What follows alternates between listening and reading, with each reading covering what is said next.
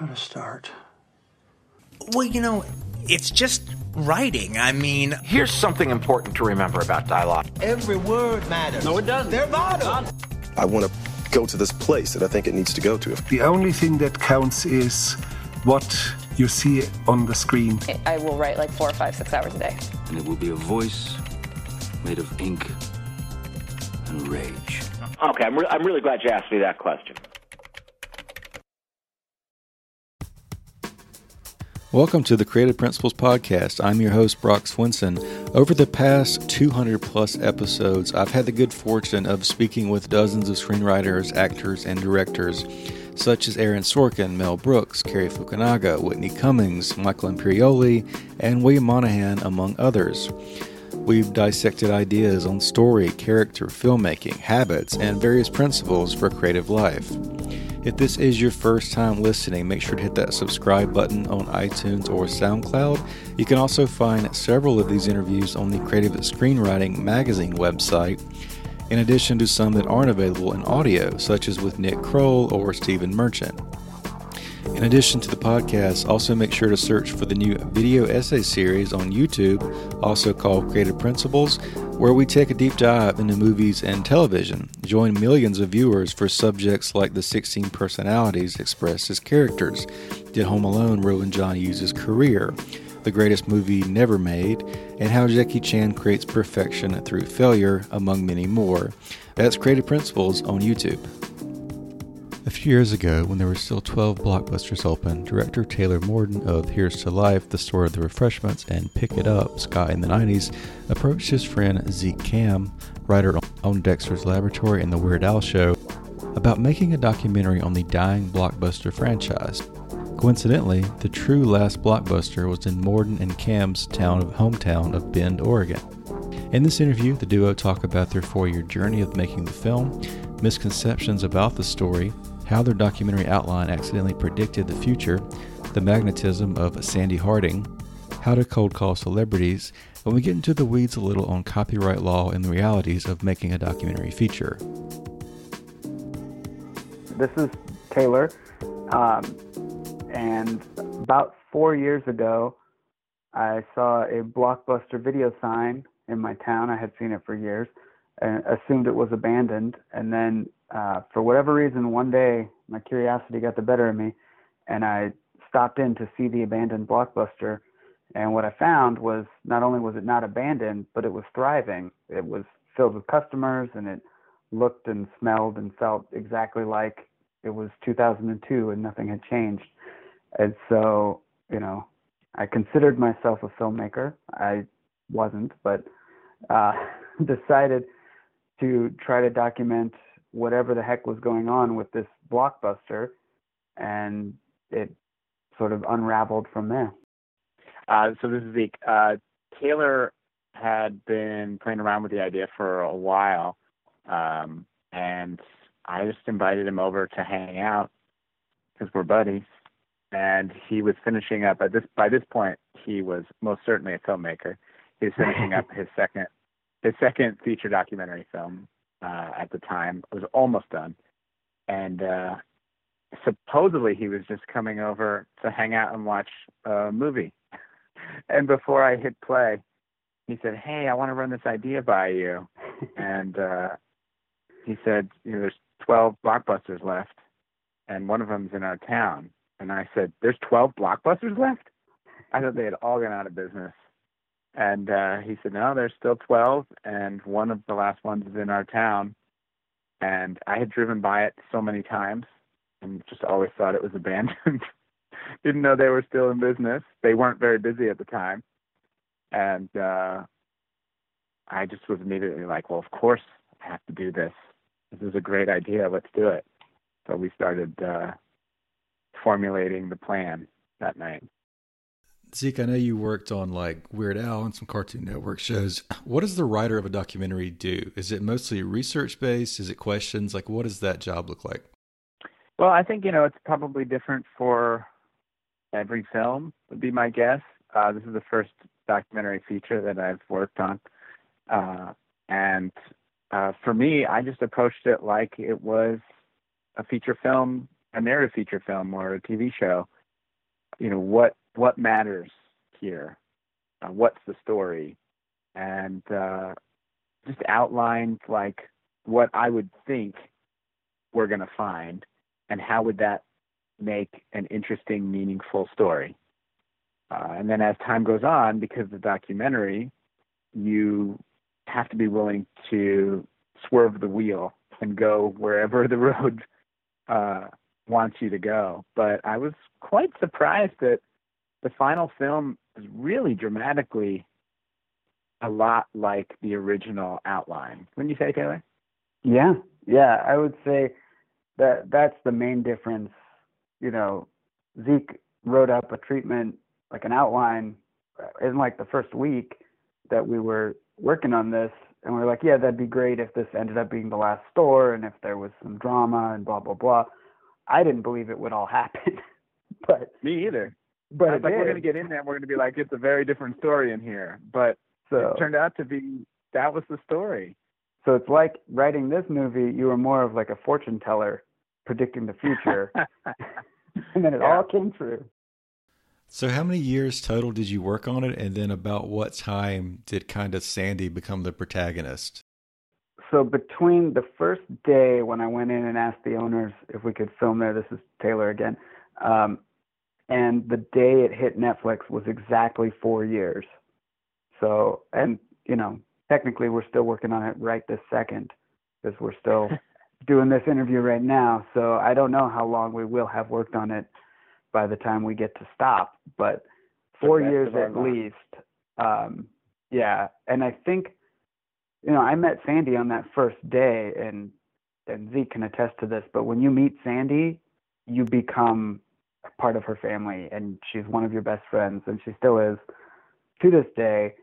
Um, and we knew that we loved Sandy, and if there was a way we could sort of capture what we love about her and put it in the movie, then everyone is gonna fall in love with her and think she's, you know, deservedly the hero that is keeping Blockbuster alive.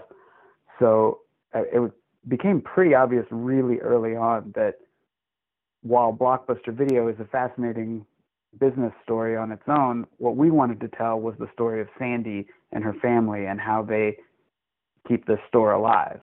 It's a really interesting, like reverse mom and pop story that's like no one's really seen before, you know? Yeah, and yet it's still mom and pop. It's it's kind of beautiful, uh, but as far as when we decided to make Sandy the protagonist, uh, I would agree with Taylor. It's the second you meet her, you realize this is what it's all about. She's an amazing person, kind, incredibly hardworking. Uh, just she's wonderful, and I think it was that first week that I came on, uh, maybe even in the parking lot after I met her, where we said if we can make the audience love Sandy as much as we love Sandy, this film's going to be a huge success. Yeah, I remember you saying that. Like it was the first. I think it was the first time you went in the store. Yeah. You came back out and you're like, oh my god, this woman, she is, she's a star. She doesn't know it yet, but she's a movie star. So this was kind of one of your first major projects. How did the like stylistic choices unravel? So did you? I imagine you started with Sandy, and then when did you decide to like you know use the uh, older television set to show old clips, and then how did you kind of approach some of the celebrities that are involved in that type of thing? Well, that, that's a few different questions. Um, the TV yeah. and stuff. I, I've done three documentaries. They all have an old TV. They all have the same old TV in them. Um, I love like physical, tangible DIY filmmaking. You know, cutting out uh, construction paper, and we've got puppets and a scale model and popsicle sticks and all this stuff is in the movie. And that's just um, i think kind of my personal preference for an aesthetic. Uh, we're also a little bit limited by budget. We couldn't do a cgi you know store with explosions and and all that. So it was easier and cheaper to not do puppets. and do the rest of the movie that's right. for sure. We could have but, just done that yeah. Yeah, and then the celebrity part is a different story. I think Zeke can tell you how we kind of did that. Yeah, I think stylistically, from the beginning, Taylor and I have been on the exact same page. We both have a lot of uh, similar aesthetics that we that we enjoy, and we both agreed immediately right away that you know we could make this film lots of different ways, and we wanted to make a film that was going to be happy. We wanted people to watch this film and be happy when they watched it. So uh, a lot of the choices really were about reinforcing that desire. We wanted it to be a funny film that entertained people, and uh, you know we're really happy that it turned out there were some moments in there that you know moved moved people and made them you know we we've had some tough guys, some strangers contact us online that look like uh, look like they've just jumped off of a, a motorcycle uh, in a dark alley somewhere, and they're like, "This movie made me cry," and I'm like, "Wow, that's beautiful, man. that's awesome that they they were moved by it that much." Um, but you know, our primary goal was to make people think happy thoughts of their past, and so you know, puppets, yes, you know, cut out paper on popsicle sticks, absolutely. Yeah and that's why it's more more comedians for the interviews too, yeah. is because everybody's got a blockbuster story. We might as well have it be a funny blockbuster story. Yeah. So we picked our you know some of our favorite comedians, and they uh, some of them were friends of friends, um, and other ones Taylor just contacted cold on Instagram or through various ways, and almost every single person we asked wanted to be involved because everyone had happy memories of Blockbuster. So, like, did you know that Paul Scheer worked at a store, or was that a coincidence? Oh no, we knew. We knew. Yeah, we did the research. We wrote a list early on of people who had worked at video stores and or Blockbuster. Blockbuster would be ideal, but you know we could only really track down Paul Scheer and Adam Brody. Um, but yeah, Kevin Smith worked at a video store. Uh, Darren Hayes, I think even Brian Posehn had worked at like a video and record yep. store. So it was better, obviously, to have people who experienced it from both sides because everyone's rented a movie. But if they also have worked behind the counter, that's way better. Yeah, and like Doug Benson, I never worked at a video store, but he toured, and in every single town he went to, the first thing he did was go to a blockbuster and rent videos to watch when he was when he was going to be in the hotel. So he's been to probably more blockbusters than anybody else on earth. Yeah, and the one we didn't know, um, we reached out to Jamie Kennedy because he had played a video store clerk in Scream, and we thought, oh, that's fun. People like Jamie Kennedy. He's funny. You know, this will be a fun story of like the research he did for that role or whatever. And then he totally surprised us with his story of being in those old blockbuster commercials. We had no idea. He sprung that on Yeah, us. he saved that. He saved that until we were actually interviewing him. Tell me about some of the editing stylistic choices. So, like as one example, you're talking to Doug Benson, and I, I understand you really need people kind of to talk in sound bites. So you actually left in the part where you're talking to Doug, and I mean it's kind of comedic. Was that the main purpose of leaving that Q and A part in? I think we wanted to.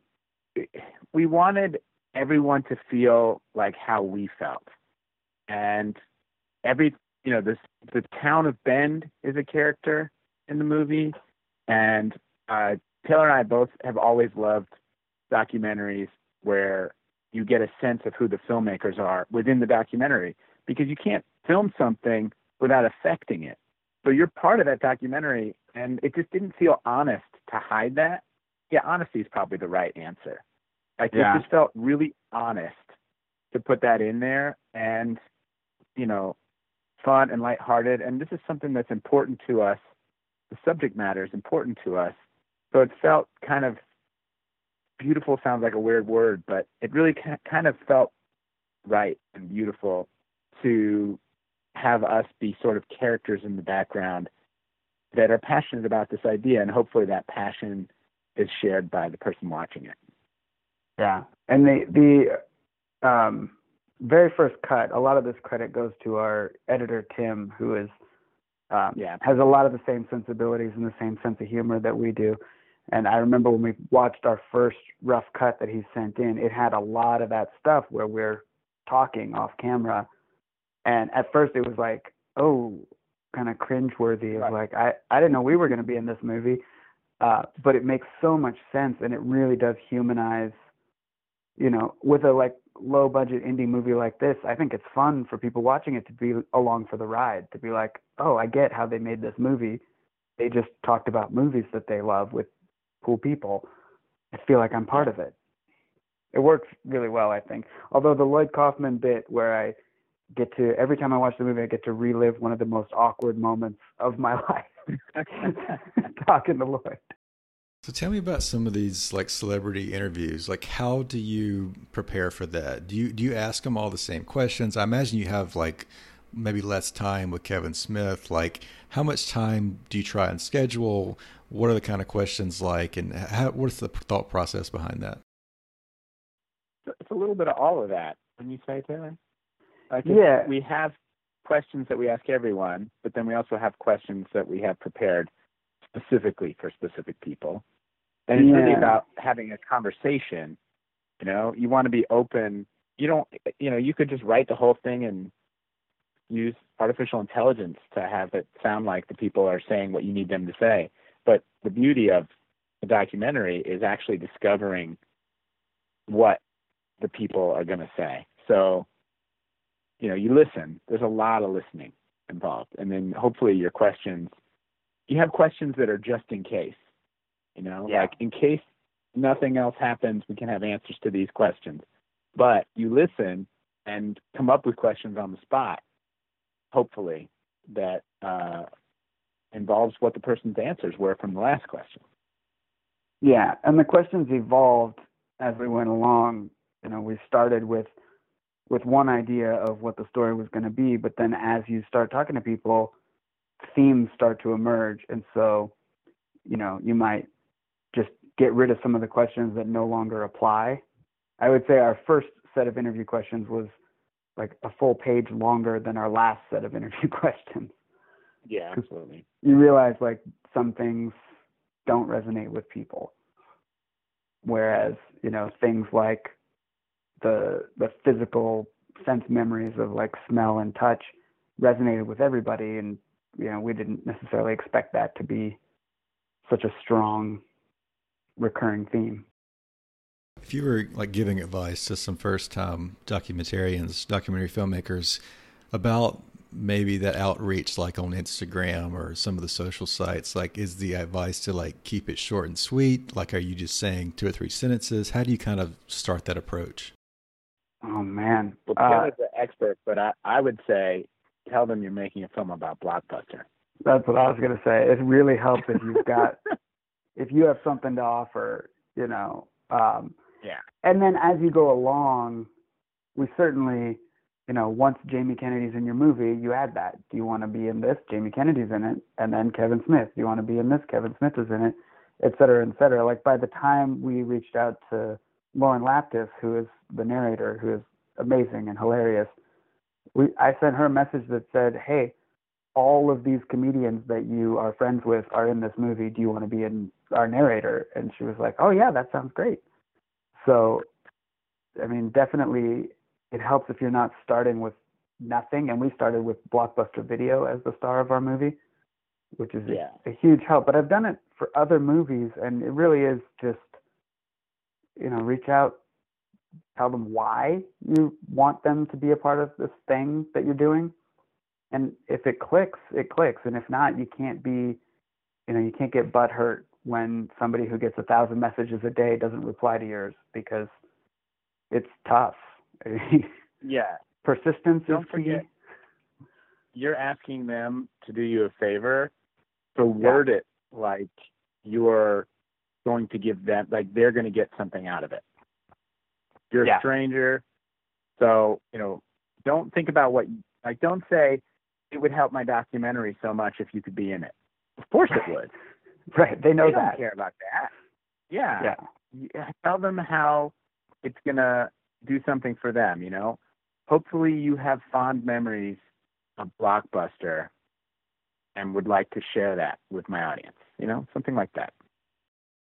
Did you also kind of go in order of maybe who might be hard? Like, did you contact the people that might be most likely to say no at the end when you had more, you know, borrowed authority, or how did you, or where did you decide to start that list at? Uh, I'm super impatient, so I think I reached yeah. out to everybody on day one, and then yeah, just followed up with varying levels of frequency. Yeah, now that you mention it, it would have made a lot of sense for us. That, that's a great idea. Until after, I wish we thought of that. yeah, we might have landed Quentin Tarantino every, if we waited till the end. Yeah, almost everyone we asked said yes. Yeah. So really, having a great idea and presenting it correctly is your best bet. Everybody wants to be involved with stuff that's great. What kind of, besides maybe Jamie Kennedy's commercial, like what surprised you most about this documentary? Well, that was that, that was a huge surprise because Jamie Kennedy was acting like he didn't really want to do it. Like it felt like he was pushing back a lot, like maybe giving us a hard time almost even. Mm-hmm. And I'm mm-hmm. like, I think he's not gonna. I said to Taylor, I think he's gonna not even show up for his interview. like we yeah, we had a bet going. yeah, flew down to LA to interview him, and we were pretty sure there was a decent chance he wasn't even going to show up, and it was at his house. Mm-hmm. So, we're like, he's going to just not be there or not answer the door. But yep. meanwhile, he had this whole surprise plan, which was awesome. It was really a great experience. But yeah, other than that, I think, probably just no. Go ahead. Uh, yeah, I think for me, like I went into this thinking for sure Netflix is the reason Blockbuster went out of business, and I also thought for sure one of these stores in Alaska is going to be the last one. And when neither of those things turned out to be the case, I mean, I was surprised, but we were so wrapped up in it and along for the ride that it was just like the twists and turns are exciting as a storyteller. You're like, oh, it's not the thing I thought. That's great.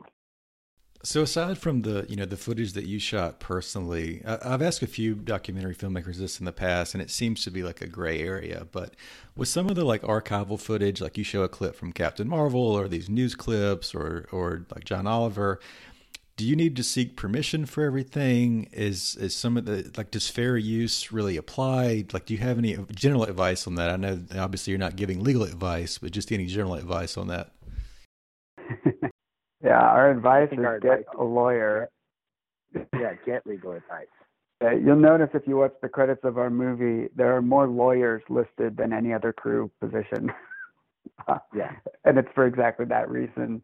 Uh, we're just creative types. We're not legal scholars. I mean, I know like some things we license, some things for fair use, and it's all it there's like a 70 page document that comes with this movie for distribution that explains how every clip goes that is yeah, way over my, my head. save up a decent amount of your budget for lawyers. Yes. Uh, if you want people to see the film you know you can just walk around and hand people memory sticks with with mm-hmm. your film on it. But if you want to make any money from your film then you're going to have to sell it to somebody. And that person isn't going to buy it if you don't have lawyers telling them they're not going to get sued. So, you know, it doesn't matter what the rules are. It matters what the lawyers say the interpretation of the rules are. Okay. So it's like co- copyright lawyers for every single scene like that, I guess. Yeah. Oh, without without exception. I mean, yeah. we we had to write the time code of the film of where each clip was and where we got it. And I mean, anybody who's done a documentary that's gotten distributed knows you can't get it distributed without that book mm-hmm. of where everything came from and who owns the rights. I think they call it chain of command or something like that. Yeah, and it's not just it's not just archival stuff either. It's every sound you hear, every piece of music, every photo. Even the like, we shot. Where did it come yeah. from? Who's in mm-hmm. Yeah. And so you guys do the first like pass at that, all the information you can, pass that to the lawyer, and then kind of go back and forth that way, I guess. Yeah, team of lawyers. Sorry, yeah, just like Man, to that's stuff the, we had to take out yeah. for sure. Not the funnest part of making a film. right. Not for me, anyway. no. What what percent of time you think goes into just that? I mean, is that a giant bulk of your time working on the film? It's not mm. insignificant.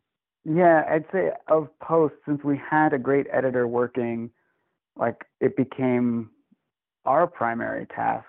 And it's not, it's it's like all of it together, you know, because we're coordinating with composers and uh, music supervisors and you know the editor and the lawyers and all these things. So it's like it's no one thing, but it is a whole bunch of spreadsheets and emails and like Zeke said, not the fun part of filmmaking. Is there any specific advice you pass along or anything specific you learned while making this movie that if you could, you know, go back and give yourself different advice three or four years ago, what, what might that advice be? Finish before the pandemic so it gets in the theaters. yeah, I mean, stock up on toilet paper and sell it all in March 2020. Yeah. I don't know. Yeah. The, oh, Bitcoin. Yeah, buy Bitcoin. instead of instead of making the movie, buy Bitcoin. I think it's it's really tough because uh, I've done three of these documentaries now, and they're so different. Every documentary is a different beast, and it's done a different way. And there's no piece of advice really, I think, that applies to all documentaries. I, I think unless you have a big budget, then they're probably more similar. But you know, it's you're doing whatever you can.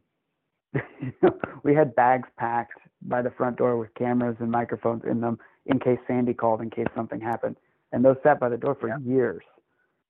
Yeah. Because there's Except not much you can call. do.